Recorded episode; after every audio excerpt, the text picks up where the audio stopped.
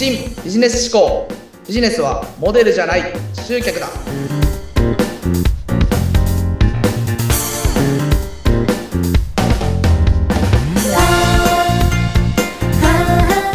こんにちは KY&KS の山下ですこんにちは、インタビュアーの山口智子です。山下さん、今日から番組がスタートしますね。よろしくお願いしますよろしくお願いします。まずは、あの、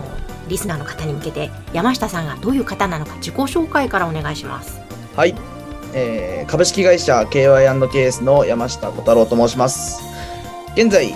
慶應義塾大学の3年生で大学に通いながら大学1年生の頃にですね起業をして現在は広告代理店を経営しておりますそうなんですよ。現役の大学生なんですよね。はいね、1年生から起業してって、本当にすごいなと思うんですが、あの、そのね、山下さんが、まあ、起業して、今、大学3年生ですね。きっといろんなことを経験しながら学んでいって今があると思うんですけども、そういったお話も含めてですけれども、この番組、はい。どういう番組、どんなことを伝えていきたいと思っていらっしゃいますか？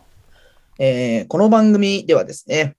僕がこれまでどういうふうにして集客、マーケティングですね、をできるようになったのか、そしてそれを活かして広告代理店を経営するまでに至ったその経緯と、じゃあ、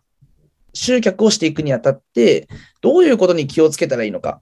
そして集客の方法として具体的にどういうものがあって、じゃあこの業界ではどういうふうにやっていったらいいのか、そういう具体的なことをお話ししていきたいと思います。普段、YouTube とかでも、ビジネス系の YouTube、今最近流行ってますけれども、そういったところでも、なかなか出てこないような、だけれども、うまくいっているビジネスマンはみんなやっている、そういうふうな集客方法についてお話しできればなと思っております。この集客方法って、やっぱりビジネスされてる方ならば、経営者ならばもう本当特にすごく知りたいことですよね。そうですね。みんな、こういうビジネスモデルがあったらいいんじゃないか。こういうビジネス流行るんじゃないかな。そこに目が行きがちなんですけれども、実際に大事なのは、どういうふうなビジネスをやっているか。そのビジネスのモデルではなくて、集客、どれだけ集客ができるかというところが、本当はすごく大事で、なかなかそこに気づかないから、すごくいい商品を持っている。すごくいいサービスを持っているんだけれども、それがビジネスとして成立しない。そんな方がすごく多くて、まあ、自分ももともとそういう経験があったので、うん。うん、なんかそういうのをどんどん伝えていきたいなと思ってます。わあ、ちょっと楽しみですね。ビジネスはビジネスモデルではなくて集客だということなんですが、じゃあ、もうおいおいね、ぜひ詳しく伺っていきたいと思いますが、そもそもなんですけれども、まあ、大学1年生で起業ということで、この、まあ、起業するきっかけですとか、まあ、その起業に至るまでですね、ここってどういう、こう、経緯があったんですか？そうですね。あのーまあ大学生で起業している、なかなか珍しいとは思うんですけれども、はい。自分はまあもともと経営者の一家に生まれまして、自分長男なんですけれども、もうす、えー僕の父親で3代目とかになる、もう数十年、100年弱ぐらい続く会社をですね、2社、僕の家系は持ってました。はい。で、そうです、そうです。なので、祖父だったりだとか、父が経営する姿っていうのは、ちっちゃい頃からずっと間近で見てたっていう風な、まあ、幼少期だったんですけれども、えあのー僕の父親が、僕が当時中学校2年生の頃ですね、14歳の頃の12月だったんですけれども、突然、脳一血という、まあ、脳の毛細血管が破裂しちゃう病気で亡くなってしまって、母親専業主婦だったので、まあ、働き手がないと。で、お金がない。で、僕、次男と三男、あの弟2人いるので、お金を稼がないと生活費もなければ教育費もないっていう風な状況に陥ってしまって、まあ、当時は祖父がいたんで、なんとかなりましたけれども、今母は、こう、働いてはおりますが、もう、今、50ちょっととかなので、いつまでも働かせるわけにはいかないですし、弟も2人いるので、彼らの教育費も出してあげなきゃいけないっていう中で、お金を稼がなきゃいけないっていう風なのを考え始めたのが、中学生の頃でしたと。ただですね、あの、僕はもともとサッカーをやってたので、サッカーでプロフェッショナルになってお金を稼ごうと。当時はそういうふうに考えてました。ただまあなかなかサッカーで成功してお金を稼ぐっていうのはそんなに簡単なことではないので、まあ高校入って1年生の頃に試合出れなくて、まあこれは厳しいなっていうところでそれに気づいて、じゃあ大学受験をして、慶應義塾大学、僕経済学部ですけれども、慶應義塾大学の経済学部に入って、いろんな人とつながって、で、そこで起業をしてお金持ちになってやろうと。そういうふうに思って、えー当時の高校のサッカー部の同期と一緒に大学生になってから起業したと。そういうふうな経緯になりますね。まとめてお話ししましたけれども。え、もう、有言実行ですね。いえいえだから、ご家族のためにっていう強い思いがあるわけですよね。そうですね。僕は比較的贅沢はさせてもらった方なので、小さい頃から。うん、ただまあ、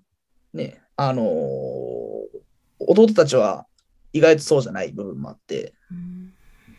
彼らにもやっぱりいい経験はさせたいですし、まあ、何より一番辛いというか、ね、きついのは僕の母親なので、そこをしっかりとサポートするっていうのが、まあ、長男としては僕の役目かなというのは、生前に父からだいぶ教わっていたので、なんとかしなきゃなという思いは当然ありますね。えーお父様からの教えもあったわけですね。そうですね。まあ、当時はこんな早く死ぬとは思ってなかったですけれども、僕の父は、もう俺いなくなったらお前がしっかりしないとダメだよっていうのをうん、ちっちゃい頃から僕は言われてたので、その意識は常にありましたね。いや、でも、その意識が常にあっても、やっぱり、本当にそれを実行に移して、起業してって、なかなかそこまで行くのって大変だろうなと思うんですけれども、そういう思いってお母様とも話されたりはしてるんですか？これまで。そうですね。いや、母とそこ、思いについて話すことは正直ないですね。何のためにやってるかっていうのは別にそんなに僕は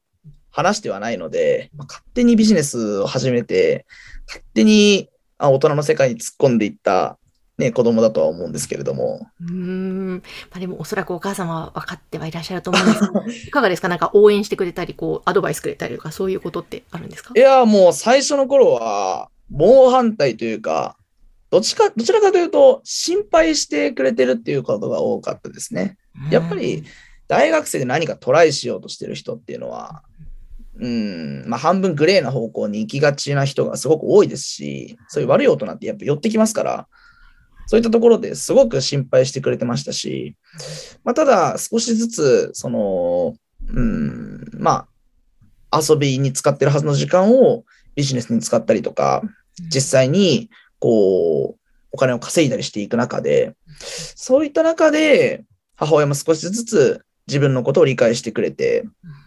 で、少しずつそれが応援に変わっていってっていう風な感じで、まあ今ではもうめちゃくちゃ応援してくれてますし、なんならうちの会社の手伝いもしてくれてるくらいなので、まあだいぶそこは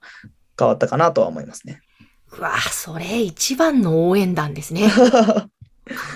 間違いないですね。すごいな。まあそうやってね、お母様の気持ちがそうやって変化していったのも山下さんのね、努力の成果だと思うんですけども、えーじゃあでもその、いざ起業してからおそらくいろんなことがあったわけですよね。そうですね。うん。あの、ここのその集客が大切っていうところに至るまで、じゃあ何があったのか。えーはいそういったところもまた具体的に次回伺いたいと思いますのでよろしくお願いします。えーぜひ最後に山下さんからリスナーの方に向けて今日第1回目ですので、これから、えーこんな風に楽しみにしていてくださいなど、メッセージ、最後に一言お願いします。はい、えー今回お聞きいただいてありがとうございました。これから僕がじゃあ起業してからどういうふうな、えー経緯で集客が大事だというところに至って、で、具体的にどういうふうに集客をしていったらビジネスがうまくいくのかっていうふうなことをどんどんどんどん掘り下げてお話ししていきたいと思いますので、これからもよろしくお願いいたします。えーぜひ皆さんこれから楽しみに聞いていってください。えそして山下さんの会社 KY&KS のホームページは番組の説明欄のところに掲載しておりますのでぜひそちらからご覧ください。山下さん今日はありがとうございました。ありがとうございました。